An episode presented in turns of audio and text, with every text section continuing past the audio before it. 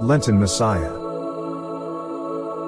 with Andrew Klein Kleinsmith for MessiahFilm.com. Session 6 Bright Light in Darkest Times. Welcome to you. My name is Andrew Kleinsmith. Let me read to you from Isaiah chapter 60, verses 1 to 3. Arise, shine, for your light has come, and the glory of the Lord has risen upon you. For behold, darkness shall cover the earth, and thick darkness the peoples.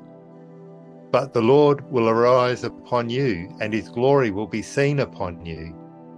And nations shall come to your light, and kings to the brightness of your rising. The coming of the Son of God into the world, into the midst of human affairs, was like the arrival of the gladdening sunburst of bright dawn after a long desolate darkness had hung on the earth for not merely a night, but for as long as time could be remembered. Behold, darkness shall cover the earth, and thick darkness the people. How long had things been like this? Isaiah here seems to be prophesying of darkness coming in the future tense, but he's really not saying that there's a darkness coming, but a darkness that always was. Rather, there is light coming, and when that happens, we will know the long night to which we've become accustomed, and even more, we'll be able to walk out of the darkness into the light.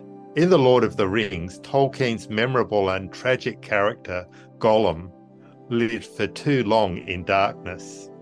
He was a wraith of the being he had once been. His skin had turned translucent, his eyes bulging large to help him see in the cavernous river caverns where he would catch fish. He's such a contrast to Frodo and Sam, the two hobbits he latches onto later. Hobbits like he once was. Their hobbithood must have been painful for him to see, being a searing reminder of what he once was and a shameful expose of what he'd become. He was both attracted and repulsed by them.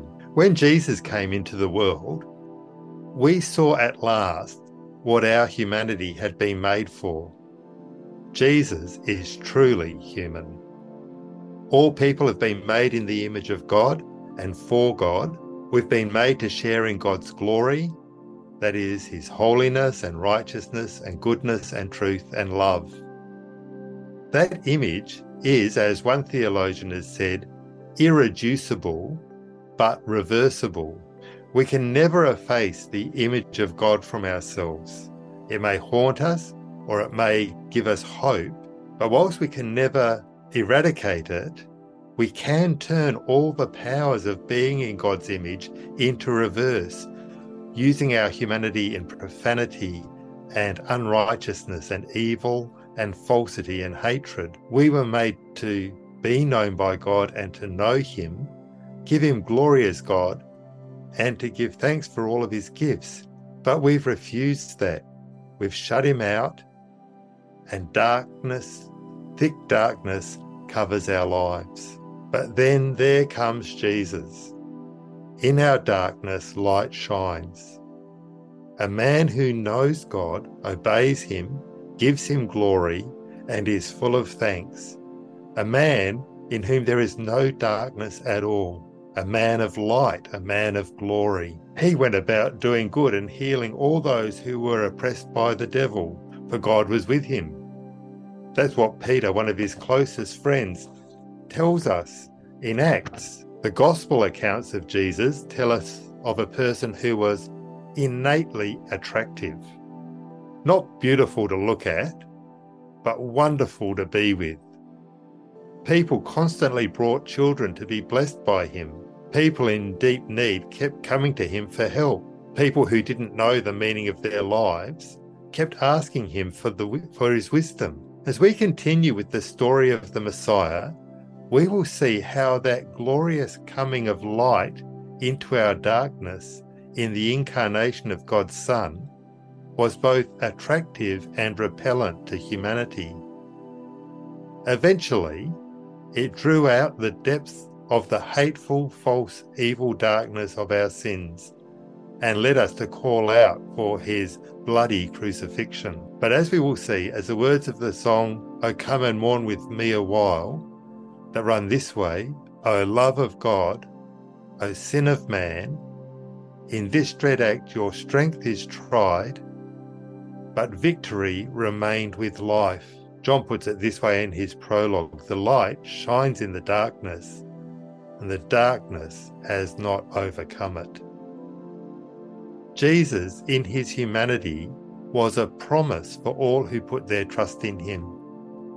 That promise was that all he was, he would give to us. In Isaiah's prophecy, we hear a call to rise and shine, for our light has come. The light that shines on us in Jesus is light that will shine from us. Jesus comes to restore our glorious humanity. He comes to share his glorious humanity with us. Trust in him. Let's pray. Lord Jesus, you are good, true, and holy, full of love and compassion. You are all light, we are all darkness. We thank you that in the mercy of the Father, you've come to us, a bright light dawning in a long dark history, and are for us the promise of a future filled with light. You took our darkness to yourself, that you might pour out your light upon us. We trust in you and look to you that our humanity may be restored into the likeness of your glorious humanity. Fill us afresh with the Holy Spirit, and may we even now arise and shine, even now start to fill out the measure of the true humanity you are giving to us. Amen.